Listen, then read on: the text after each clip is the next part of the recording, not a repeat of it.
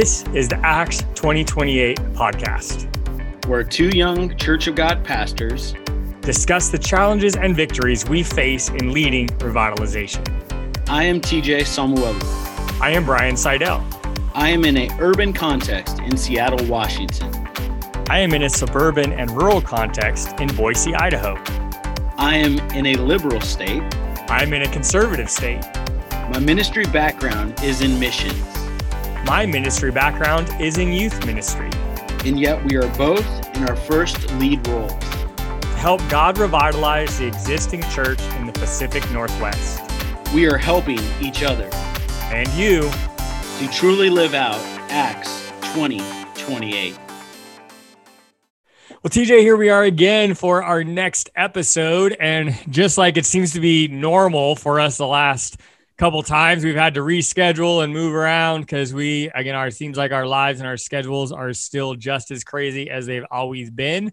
And uh, again, for me, right, I was out of town the first part of the week, which also means that I'm working extra the last part of the week. So that is kind of where I'm at right now. How's everything going for you? Yeah, we are adjusting, uh, just trying to figure out planning school years and stuff for our kids. Um, and what does that look like for the next part, as we are still, um, even though things like C D C has opened up uh, areas where those that have been vaccinated don't have to wear masks, we just still uh, in Seattle, we're still required to wear masks. It feels like almost everywhere. And so we're just trying to navigate through uh, the current times, as well as just trying to figure out, you know, those things of what does that look like for our kids with school next year? Uh, because yeah. They've come out and already said they re- they anticipate requiring those masks in school all next year already. Um, just the things that we've been dealing with. So yeah, kind of more of the same, but yet how do we navigate and move forward uh, in a phase that re-engages with the community? So sure. Yeah, you know, and you think about that, like you said, as as we're trying to figure out what do we do, what do we not do, what do we requ- you know require a mask, whatever. Which I mean is the same question we've been dealing with now for a year, right? But uh, but again, every time uh, the next piece of news comes out, then we have to adjust to that. And I was just thinking, literally today, kind of part of the the schedule that I'm dealing with is uh, uh, we had a funeral at our church this morning. And literally had almost two hundred people in our sanctuary, which which is the the biggest single gathering, right, that I think we've had in it in, in since, you know, pre-COVID. And uh, again, just an odd feeling of of having that many people. And, you know, there was a few masks that was there, people that, that you know, decided to. But um, again, in Idaho, we have a lot less restrictions and, and things have been lifted a lot earlier, you know, even before nationally. So we had, um, you know, there's not that requirement, but so, some still had masks, but definitely there was no social distancing happening today at this funeral. And so it did kind of feel, feel a little bit odd. Uh, but again, with that said, it's kind of our, our transition into what we're going to talk about today is, uh, again, this funeral we had for this uh, incredible man today. He and he was ninety-five years old when he passed just uh, a week ago. And yet I, I'm truly a pillar of our church and uh, a man that had a very strong faith and a strong presence in our community. Um, and with that said, right, is he, uh, he's been a part of Oregon Trail for, uh, I mean, I'm, I, I think literally, I think I'm the third lead pastor that he has had, right, since he's been a part of the church. And, and uh, none of the pastors before me were short-term pastors. They were all, you know, there for twenty plus years uh, before I was here. And so again, I guess for the last six years of his life, I was his pastor, but there was definitely, um, you know, long-term. So all that to say is that he was definitely uh, a, a very core part of the church. And they said, it was, a, it was, it was fun, Drew, to honor his life and his faith and, and hear the stories and all the different things that he experienced in his ninety-five years on this earth. But But it does bring up this interesting topic, right? Of as we come into an existing church, and especially through a revitalization or for a new phase of leadership, even at the least, is how can we bring new vision into a church and bring it, you know, uh, in a new season of leadership without insulting the past? And that is a big question. Yeah, I, I think th- those are some of the things you juggle, right? Is honoring those that are there, um, and, you know, being able, like you said, in existing church, that's always uh, the objective, is to build upon, stand on the shoulders of those that have gone before you, as opposed to like a, a church plant. They don't have that history. They don't have some of those things that they have to navigate through, but um, honoring those uh, and utilizing those things. And if done right in this revi- revitalization, sorry, uh, part of this, um, you know, we can learn something. We have those that are there, you know, I mean, I think back of how people learn, and, and not just the way that we do it with discipleship, take that out of uh, into a different context, but think of Uh, trade schools and things like that, where people spent time under someone and just learned how to do that trade and do it well. Um, you know, if done right, that discipleship can also take place in a, in a Christian context with those that have walked with Jesus, uh, whether that's uh, through three pastors that have been there over twenty years or otherwise, that they can just navigate that, um, and we have some some peace there, that that that staying power. I think one of the things that I appreciate, even though, you know, we've only been here a year, um, our church has been around for over one hundred years. And so when I'm talking to people about Jesus, um, when they're coming into our building that was built in nineteen oh six, when they look at those things, um, there's something to be said about that. In a day and an age and a culture where everything seems like a fad or the app of the week or or something that is here today, gone tomorrow. Um, there's something that's bigger than ourselves that stood the test of time. And that irks some curiosity, I think, even within folks that are non-believers, um, that the passing things, uh, they've kind of seen that already. And so something that has legacy, that's part of it. If done well, we can celebrate those things. We don't worship those things, of course, because they don't uh, always get there. And we've talked about different books, uh, you and I, that have kind of talked about some of these topics, and um, some of the things that have got us there. Like we talked about it in, in a podcast previous, this was canoeing the mountains, but some of the vehicles, even in that illustration, that have got us where we are today might not be the same things that we can utilize to take the church to where we're going. And so that doesn't mean that we dishonor those things, that we don't, we learn from it. And maybe uh, just like the gospel, it doesn't need to change, but maybe the way that we communicate that to a new generation does. Uh, and so it takes, just like a family, you just said a funeral. I, I'm, I'm reflecting on a ninety-five year old man. I'm, I'm guessing when you've been around ninety-five years, you have quite a legacy of family, that uh, generations that you've been able to see. And so how do we get them engaged? How do we have that? And as a family, Uh, point them in that direction. So yeah, there's a lot of things going on in my mind right now. So I'm, a, I'm gonna throw it back to you before I keep going all over the place. yeah. You, you know, as, as I think about that, and, and it, like you said, you walk, as we walk into, especially an established church, if we are coming in with, it's seeking new leadership, and it is in a situation of a revitalization, or, you know, where it needs new vision. Um, It definitely, it's it can be a, a hard road to navigate, or even to know, oh, hey, how how do I communicate, you know, uh, a new vision? How do I bring new leadership? But yet without just pushing the old aside or insulting it in some way. And again, I think as a leader, like, we're never going to come in, you know, intentionally, we're like, oh, I'm just going to kick them out of the church, right? But but yet, unfortunately, sometimes they can feel that way. Um, yeah. You know, if depending on how we communicate it, depending on what we say, uh, it, I mean, there's some definite landmines and some traps that you can end up in, right? I, I mean, un- unknowingly, right? And accidentally end up offending somebody. And, you know, when I remember when I came to Oregon Trail, and, you know, we've talked about how I'm, I've been at Oregon Trail uh, a little longer than you've been at Fairview. In fact, in uh, just a couple months, I will be finishing year six at Oregon Trail. And, but one of the very first phases that, that we came in was when we started here. Again, I was a young, you know, young pastor. I mean, young family. My oldest son was just going into middle school. So, you know, again, we were dealing with, you know, elementary schools and just, you know, young family life. And, and yet the, the average age of the church, of the congregation when we came, uh, was, was in their seventies. And so as we saw that, again, my kids, right, were literally doubled the kids department on the day that we started here. And so, you know, as we looked at that landscape, though, one of the things that I saw right off the bat was, you know, again, how how great the people were here that had stuck with the church and kept the doors open and prayed for new leadership. And and again, that that but that I also sensed this feeling from them that they they really desperately wanted to see the church grow. They really wanted to see a new season for the church and and new vision and kind of all that stuff. But they also had this underlying fear. And that fear was that we'd bring a new vision, new families would start to come, that there are all of these things, and that they would get left behind.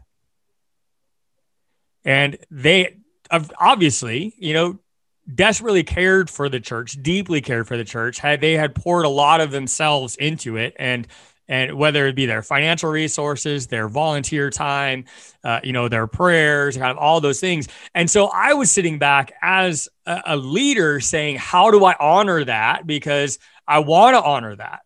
And I don't want them to feel left behind um, or left out of what the next phase of the church was going to be. And so how do I navigate that as a leader? And especially being a leader where most of them were twice my age. Uh, even a lot of them were even older than my parents. And so how, again, how do I lead them? And, and what kind of things should I be careful about, or how do I navigate, you know, through the kind of the minefield that, that could be there. Um, and like you said, we've, we've all talked about different books and different resources that we've used. Uh, for me, one of the books that I read when I first got to Oregon Trail Um, was a huge help with this topic. And so I, I want to kind of introduce to it to something that they bring up in this book. But before we do that, I just want to say, I want to give credit where credit's due. This is not like my thoughts. This is presented in this book. And so the title of the book is How to Break Growth Barriers. Um, the authors is Carl F. George and Warren Bird. So they, they co-authored the book. Um, and uh, like I said, I, I highly encourage this book. And I think for, uh, it's helped me in many ways, I think, as I've led the church here. And I think, again, no matter what size of church that you are leading, um, or even to what size of church God makes your church as it grows, how big it gets, this book will be valuable to you. And, and it, it does show, again, just these different kind of growth phases and and barriers and, and typical ones that you hit against in your growth cycle. Now, now, granted, I think in this last year, it's kind of all been upended. And I think where, uh, you know, some churches, because of COVID and the pandemic and, and, and regulations and all those kind of things that we've talked about, I think churches have found themselves in different different growth cycles, right? And, and dealing with different things. But the kind of premise of, of this book is that different sized churches require different kinds of leadership in, in different, different phases. Again, it's, if you're in a church, not that one is better than the other, but they are different. If you are in a church of fifty people and you are the only paid staff member, maybe not even full full-time staff member, you need to lead that church a little differently than if you're in a church, you know, larger church that has multiple full-time staff, and, or a children's, you know, uh, the, you know, like, like you're dealing with at Fairview, right? Where you have kind of all these staff and, and things within the children's center and kind of all that stuff, right? Like there's different leadership skills that you need based on these different sizes and on what barriers there are. However, there are also general concepts in this book that apply to every size church. And, and this concept I want to bring up is, is presented um, in chapter eight in the book.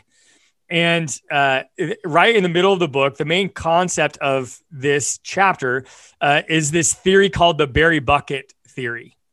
And it it is one, like I said, that applies, I think, to every size church, but yet it is uh, just a general leadership principle about how can you lead vision, um, a new vision, right, into a new season of, of growth and, and of time within your church without insulting those that were already there. And now, obviously, all right, the hope, and I think that's even why they we would bring in a new pastor, is they hope that the church is going to grow, that there's going to be new people coming. Uh, and so this concept, again, represents and uh, just your whole congregation, um, but it it does um, show this um, kind of this this divide, which is probably too strong of a word because hopefully it's not a divide, but but it, it is definitely the the potential, right, for this kind of split between your church, and and which is with any new leadership that comes in. It is the first split is those that were present before the new pastor shows up, They, and, and those in this concept, they these people are called former berries, right? Because they were there formerly before the, the pastor shows up. And then the the other half is um, are the new berries. And these are people that are new to the church since the pastor started uh, as the leader. So we start off with just these, again, these kind of two, you know, two groups of people, right? These different buckets of people that, that it starts with, again, everybody that was there before the pastor started, right? Which obviously was probably a part of the hiring process and the search committee and kind of all those kind of things, right? Is they're, they're all former berries. And then the, the, then everybody who comes after the, the new pastor is hired are called new berries. So again, very, pretty, pretty simple concept, right? Between that. And now the, the, The both of these categories is, are also broken down in half again, and, and probably not numerically in half, but they're split into each category, right? Former berries and new berries are split into to two different categories, and that is based on the age of the pastor. So again, my when I came here uh, at Oregon Trail, again, I was a quote unquote young pastor, right, to all of them. Um, and I was in my mid to late thirties when I started leading Oregon Trail. And so, uh, so you have your, all your former berries who are there the day you show up, right? And they've all been there before you, but then we're going to split those into two different buckets now, those former berries of those that are the same age or younger than the pastor, okay, and those that are older than the pastor. And so in my context, right, when I was in my late thirties, when I came here, so everybody in their late thirties or younger, okay, would be uh, categorized as junior former berries, right? And everybody that was older than me um, would be the senior former berries. Now we make, again, this theory makes the same distinction between the new berries, right? Those that come after the pastor is hired. And so we have the senior new berries, those that are older than the pastor when they first come, okay, uh, but are, have come new to the church since the pastor was hired. And then we have the junior new berries, those that are equal to or younger uh, than than the pastor. So, so I, I think, am I explaining this right, T J? Is this clear, right, that we have kind of four different quadrants of people within the church? Yeah, that was the uh, terminology I was going to use. There's the quadrants. And yeah, I'm looking at it. I have the luxury of having a book in front of me as well.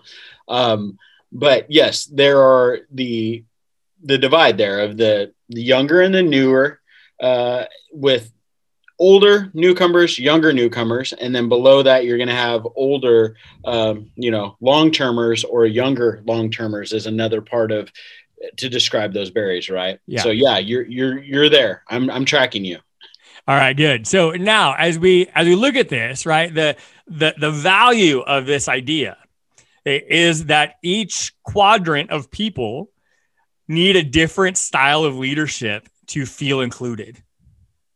And that's that's really the key. The fact is you can't just lead each quadrant the same and, and expect the same reactions from them, right? Or the same support from them.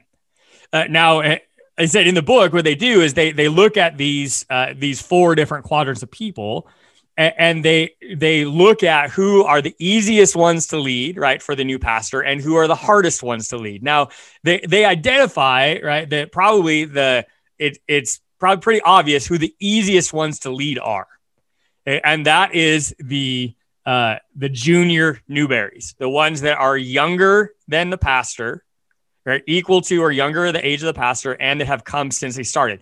Because these are people, again, all of these new berries uh, tend to uh, to to naturally just follow without questioning, right, whatever the leadership of the pastor, because they don't know anything different, right? They they have come into the church, and if they've stayed at the church, then they they recognize there's something about the church they like, and that they, they want to stay there, and so they kind of na- are naturally follow. Now, also, there's just this underlying, you know, tension is, and tension's maybe too strong of a word, but this underlying issue that people just naturally have, and it's, I think it's part of the human condition of following somebody that is younger than them. And, and, and for whatever reason, I don't know why that is, right? But just, but we just feel that, right? We, we don't think that they know as much as we know, right? And or or they're not as experienced, whatever it be. It's just, like I said, this kind of subconscious thing that people do not naturally trust and follow leadership of somebody who is younger than them.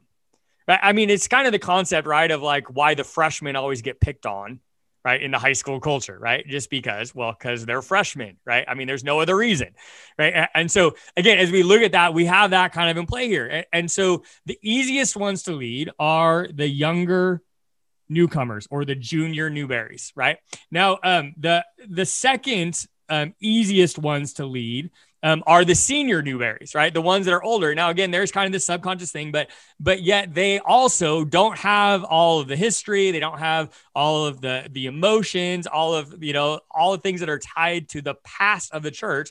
Again, all they know is what they've experienced from the day they showed up. And that is this pastor, right? And that, that style of leadership. And so, so they, again, are not, um, are not hard to lead, but, but there may, may be a little bit of, of this time where you need to earn respect from them if you are younger than them.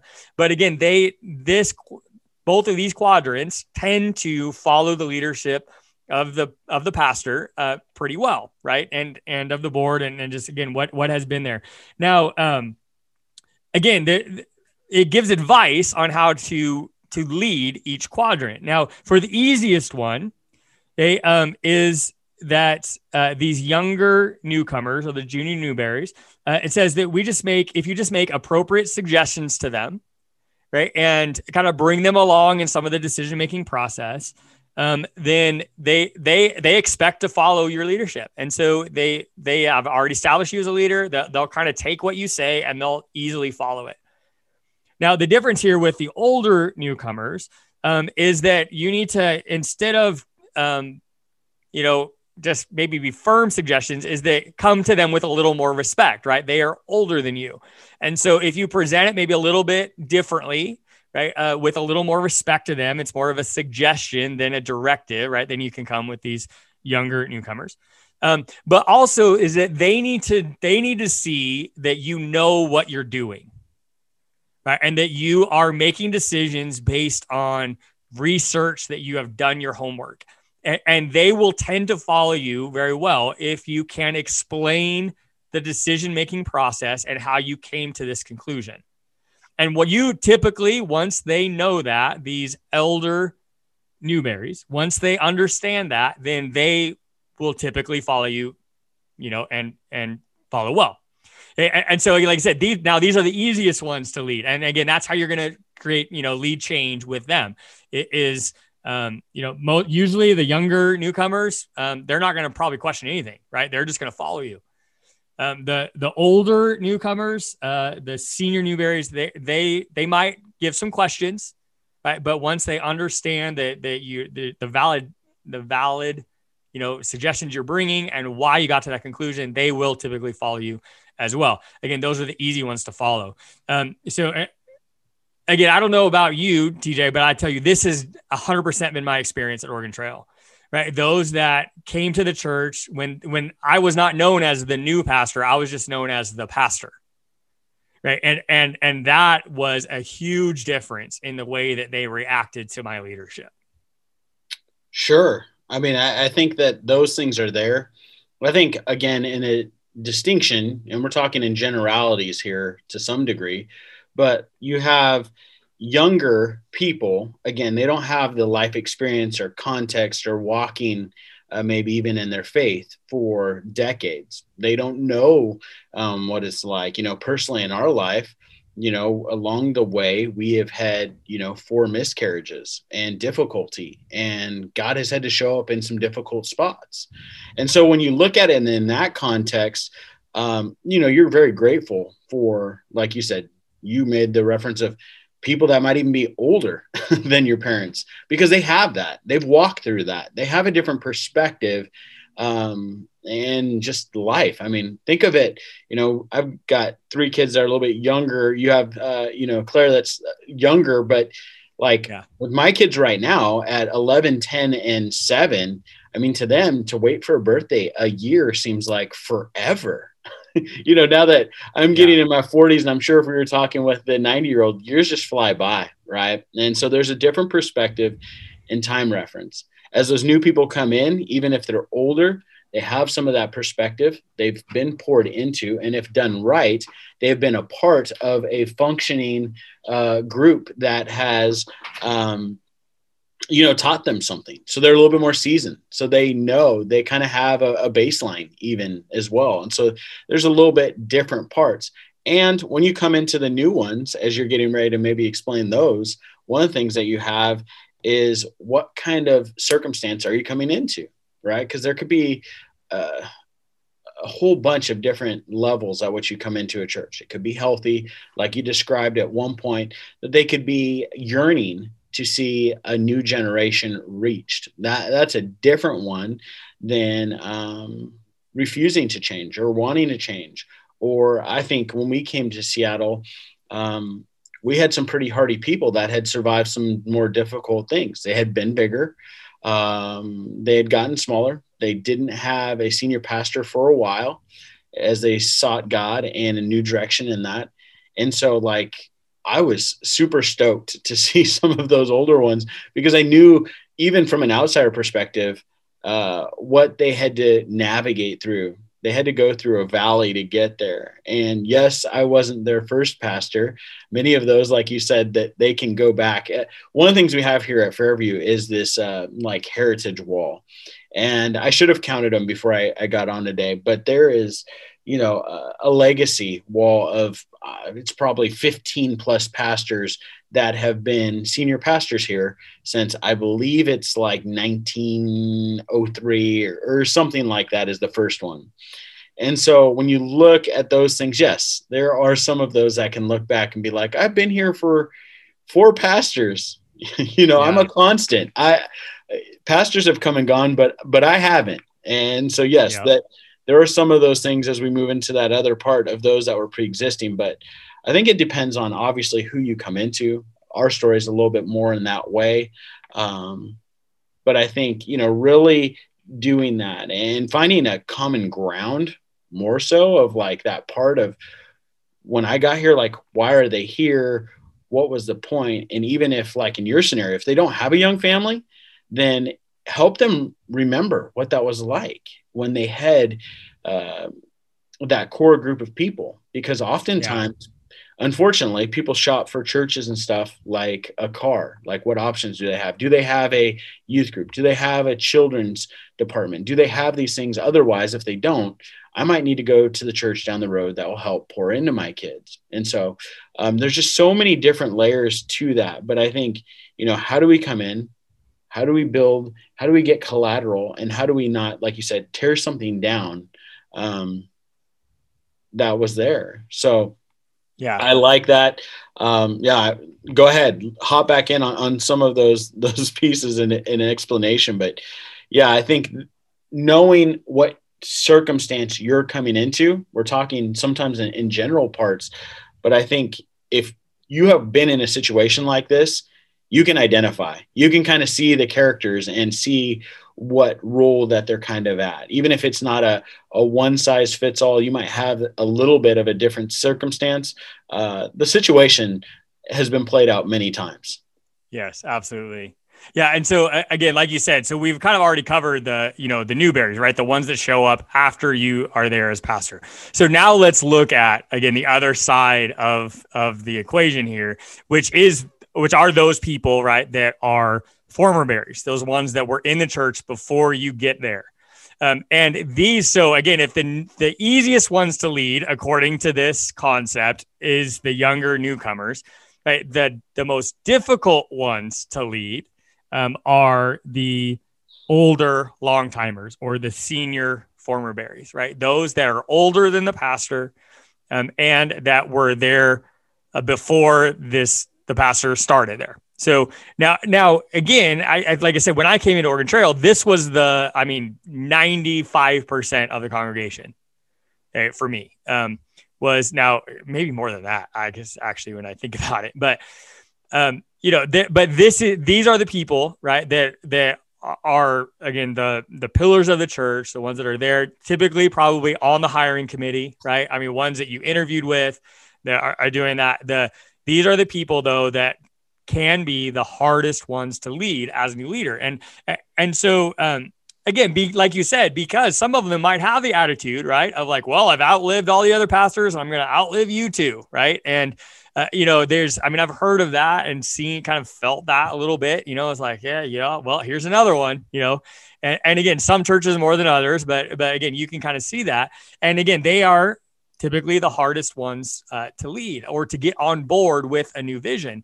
And I think because the point is, is that they don't want to be insulted, right? They're sitting there going like, I've, not that anybody wants to be insulted, but again, they're sitting back and being like, well, you know what? Don't just, uh, don't just forget about all the sacrifices that we've made. Don't, don't forget about, you know, again, the, the good times of the church. And like I said, you might even come into a church that is, is having good times, right? And, and they don't want to see that change, but um, that what, what this book presents, right, and the best way to lead them is that instead of, you know, um, making suggestions for changes, they said the more appropriate thing to do with these senior former berries is to ask permission.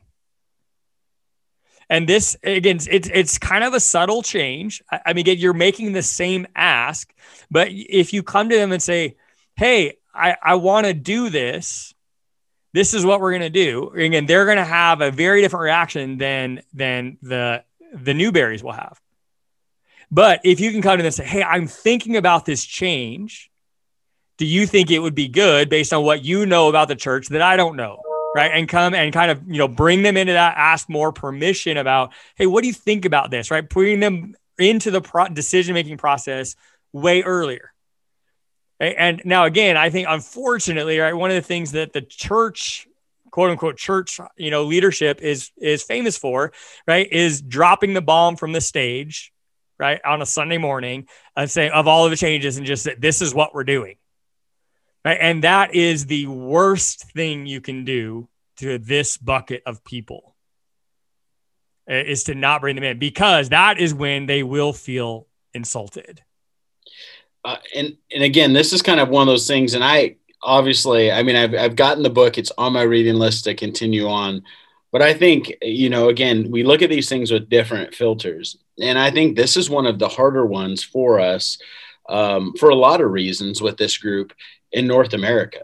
I think this isn't as much of an issue. Like if we look biblically, we look at our elders, we look at um, those that played a significant role.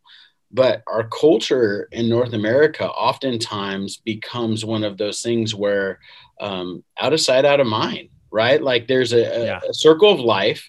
Um, there is an element, and this is the fear, right? Because what culture presents is when you get to a certain age and a certain time, you're no longer honored or respected.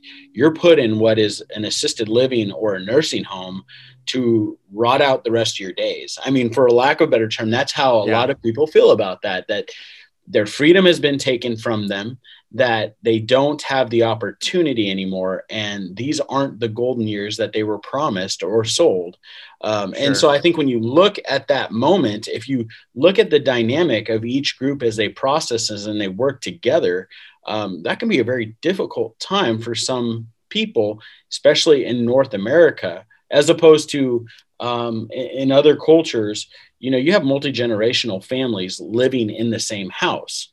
Um, and so that way they are still in connectivity. They're still honored. They're still cared for, sometimes more so uh, than in North America. And, you know, I think some of that uh, could be because we can give better healthcare and some of those things. And that's probably a whole nother, uh, you know, subject matter that we could discuss. Yeah. However, you know, those are some of the things that we have to recognize that we're up against, that those people have real concerns. And, uh, and being a shepherd, right? Like, I mean, it goes without saying, but we have to be this uh, connectivity piece to all of these and understanding where they're coming from. And um, growing up in the eighties, uh, to quote uh, a cartoon, would have been uh, knowing is half the battle, G I Joe. And so I think what you're presenting here in these quadrants is really to say, hey, no, understand your church. And as a pastor, like as I'm listening to this and I'm receiving it,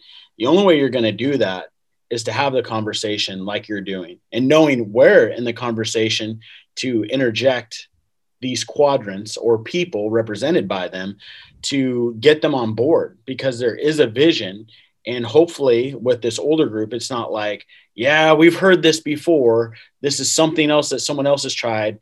Uh, don't do this to us. Even if they're just funny about it and like, you know, have you ever heard the saying, you can't teach an old dog new tricks? I just don't even want to learn them. Like, even if they're being yeah. funny about it, there is still this hard part that you have to help navigate. Um, and from a standpoint, like you said, there's just non-negotiable tent stakes. I mean, we're the same God is the same God from yesterday, today, and forever. Like, there's not things we're changing about this triune God. Um, but like the way that that is alive for people. And I mean, I think some of the things that we talk about historically that fall into this part is going to be some of the ones that people would identify very easily, that are going to be um, worship styles, hymns, all those kinds of things. Is how do we navigate through this? How do we move towards it? But, um, you know, like, well, just for that part of, of hymns and different things of how we worship, um, a question might be is, uh, you know, people always say marriage, one of the best things is communication. Well, Gary Moore, that's just down the road from you uh, yeah. at Cloverdale, says mutual understanding. And I know he's taught the class at, at Oregon Trail as well, but mutual understanding. And so not only just the communication, but the mutual understanding of that. And maybe mutual understanding in that context may look something like, um, hey, we want to honor you and those things. And we'd love to do hymns, but just trying to, the art of negotiation here a little bit would be, can we, uh, instead of having five hymns, could we have three and two more contemporary songs in a blended service? If that meant that your grandkids uh, and kids would join you in the pew next to you or chair or whatever you worship in. Yeah. And I think some of those things, like you're saying, is when do you have that conversation? What is that buy-in? And reminding them, going back, pointing back to a time where, and they were the younger people, because I think, again, in North American culture with that family dynamic, some of the things that we've been sold on is, um, well, when you're the parent, you get to make the rules. And, and I've paid my time. I've done my, my, you know, due diligence, and now I get to make those rules. But ultimately, um, specifically, like if we're going to quantify it with these, you know, junior Newberries, um, what we're finding is they didn't fight the same way that the older congregations did. You know, we would pray about it. We would talk about it. We would have um, discussion. And, um, you know, then it would create a unity after having those moments of praying and petition and going through it and figuring it out. Some of the younger people, man, they vote with their feet. They don't even engage at that level. And so, again, being aware of that and understanding that, if we look around in our church and we don't have a lot of those junior berries for this illustration coming in, um, part of that might be the way that they're already voting. And so how do we look at things transparently? So, yeah, again, I know I'm rattling off here a little bit off that, but I think these are some of the things that we can identify and we can look at when we talk about these things. Yeah, no, exactly. And I think, like you said, that mutual understanding um, is so important, because especially with this group of people, these senior former berries, right? Because to them, what you might see as a young new leader is to you is a sacred cow, right? Like something that has had its season, but yet they just keep holding on to it. But to them, right, it is something that they have deep emotions tied to, that they have great memories of, right? And that to them, um, you know, some of them might have actually started it as the new idea. Again, just as we brought up, kind of the, you know, the low-hanging fruit example is hymns versus, you know, more contemporary music. And, and again, to that, why do they love that mu- those hymns so much? Well, because they have their, their family memories, they have their spiritual growth memories, they have all of those things tied to that music and tied to those songs. Yeah. And so, and so when we say, hey, we don't want to do hymns anymore, again, what they hear, right, is, well, my story doesn't matter anymore. I have no value. Uh, you know, yeah. I, I, again, and, and so we, as a leader, we have to to to take that into account, right? And that's where it comes to the asking permission part, right? Again, yeah. sitting down and having that conversation. And again, I've had this conversation so many times with people, even at Oregon Trail, about hymns versus not, right? And I was like, okay, we need to understand, right? That like I, I get hymns, and, and we can do that, but yet the hymnal was written musically for an organ. And we have a band that leads our music. And so for guitars and drums and keyboards to play out of the hymnal is literally, they can't do it. I mean, it was not written for a band. It was written for an organ. Right. And, and, and to, to adapt it to a band is not easy. Right. Right. And, and so again, even sitting down and having that conversation with them, right. And getting them to understand it, and you're not saying, so again, even from, from the posture of, hey, let's have a conversation about this. I'm not saying that we can't do hymns, but even if we do them, we have to do them differently. Right. Right. Because we don't have an organ. Right. And, and so again, we just, we have to talk about that, but again, it's respectfully coming to that and knowing that, um, you know, one, investing the time to have that conversation. Sure. You know, and, and also to, um, again, to come alongside them and, and help them give the vision. And again, the permission of them to say, hey, we, we, we want to move in a new direction. Right. Right. Well, right? I think and it, to, to kind of, you know, have that conversation. It's to point people and give them a new perspective, right? That's what we're trying to show throughout when we teach people is a new way to see God, uh, right. That he's alive, that he's there, that he's still with us. Um, but I think when you see that, sometimes you look at that. And furthermore, like one of the things I would say with hymns is this too. Like, I mean, I love them. I think they're great from, from the standpoint of what they grew up with, but also um, like you got to remember that those were things that they held, like you said, near and dear to them because of their family and their heritage at that point. But at the same time, if we are doing our job of the Great Commission, which we talked about last time, Um, there are going to be new people that are coming to faith, and their amazing grace might be something from Tomlin or something else, because yeah. that's what they identify with is when they came to deep faith. And that's not to discredit that those things weren't written by uh, King David, and they're not directly from the Psalms. They are, and they're great. And it's not about the merit that they stand, but it becomes one of those things that are difficult, right? And I mean, even in a city like this, I mean, I, we try to figure out hymns and, and can we even do like a, a standalone on the hymn sing night or something to help still encourage that for those that really enjoy that piece. But oftentimes too, the melodic element of that, when we talk about music, could be one of those things where people are engaging with that.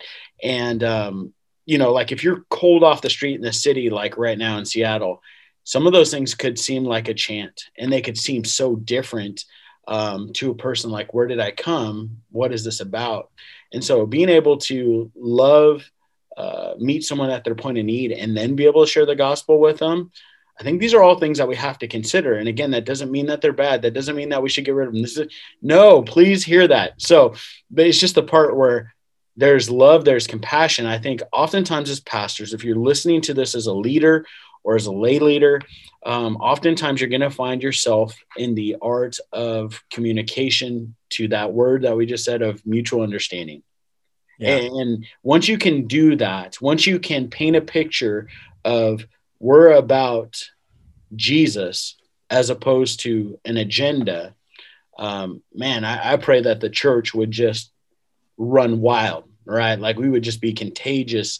I know that's not a popular word, even as we ease out of a pandemic, but that we would have that same kind of vigor, that God would just have a, you know, a revival that would take place, that people would understand that, that all these things that we have this, because in that mutual understanding, you're finding a common ground. And we've all walked through a pandemic where a common ground has been established. It's impacted us differently. As you said, in Idaho, your restrictions have been different for a long time than what I'm enduring. But at the end of the day, we all know what pain is, and we all know that that can be taken away by what was done on that cross on Calvary. Yeah, absolutely. And like you said, that, that needs to be the unifying factor, right? Is Christ. I mean, ultimately that's, like you said, that's what the church is about. The Great Commission, it, it all comes back to Jesus.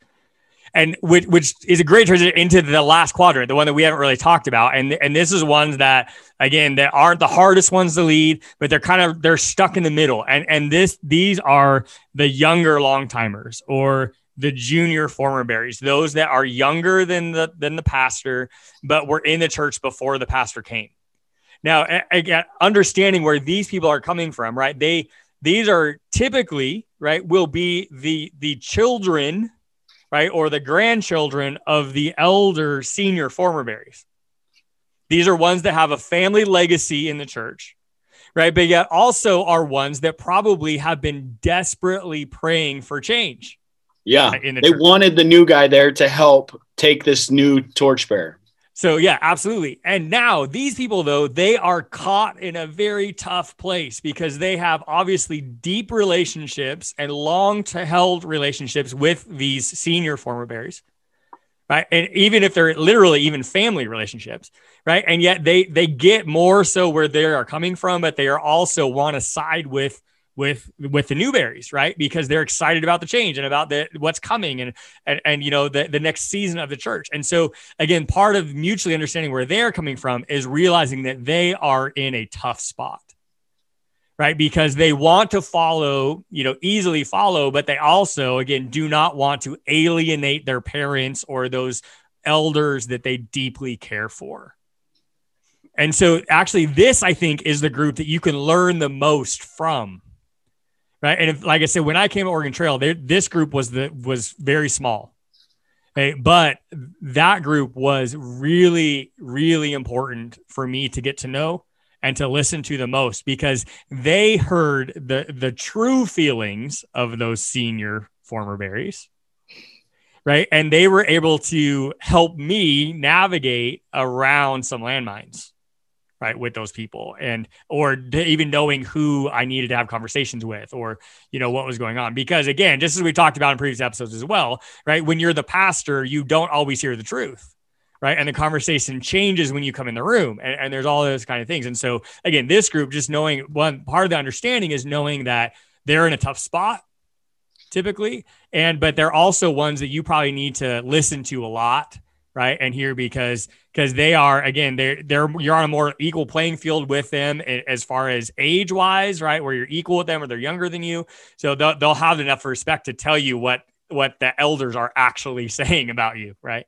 Um, you know, or whatever. So that again, that it's an important group. I need to know uh, one that you need to talk to. But but again, their biggest concern, right, is that is that those that they they that the other groups don't get alienated or left behind. Yeah. Well, they have that for that reason. They're going to be a connectivity piece, right? And so uh, as you look at these different things, they have different level of buy-in. And so, like you said, man, I think to know, to get a part of these things and to understand where not only God is calling you, but which role each one of those could play in fulfilling that is such a, a unique thing. But I mean, I know we've talked about this for years offline, and um, that's why I already had the book. But, um, you know, it is a game changer once you can figure out how to get everybody working together with a kingdom mindset. And um, you can just, yeah, look at these things and understand how they can play a role in our church. And so hopefully, again, like if anything, if someone's listening to this, uh, that they would be encouraged by the fact that, um, in some fashion, we all go through these things as a church family, but they are all worth it and you can make it through it. But, you know, not spinning your wheels. I know a lot of people don't like to spend a lot of time lost in this, especially in leadership uh, or pounding your head against the wall or whatever you want to look at that.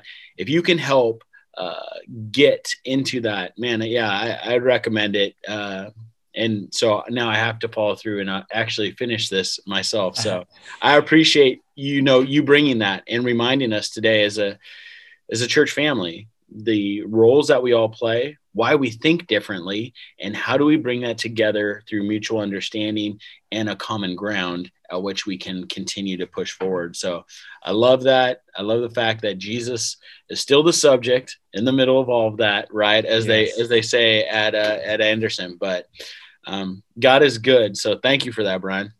Yeah, definitely. Like I said, hopefully you found something of value. And like I said, I, I do recommend this book. This is, I mean, this is on my top five book list probably of all time that's helped me in my ministry. Um, and so again, it, the book is How to Break Great Growth Barriers by Carl George and Warren Bird. And so again, you know, find it.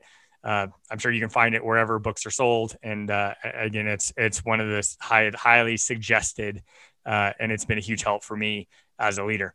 Uh, keep pressing on, right? Uh, live out your calling. And again, God is at work in you and in your church. We'll see you next time. God bless. Acts twenty twenty-eight. So guard yourselves and God's people. Feed and shepherd God's flock, his church, purchased with his own blood, over which the Holy Spirit has appointed you as leaders. The Acts twenty twenty-eight podcast is a broadcast production of In His Grip Publishing. Our theme music is Achievement by Giovanni Bruno. We'd love to hear from you on our social media accounts or through email. You can like us on Facebook and follow us on Instagram at Acts twenty twenty-eight Podcast, or send us an email at acts twenty twenty-eight podcast at gmail dot com. Please subscribe on your favorite podcast platform, leave us ratings and reviews, and even give us your email so you can be notified of new episodes. Thank you for listening, and until next time, we hope that you will lead wherever God has put you, and together we can all live out Acts twenty twenty-eight as we serve in the established church.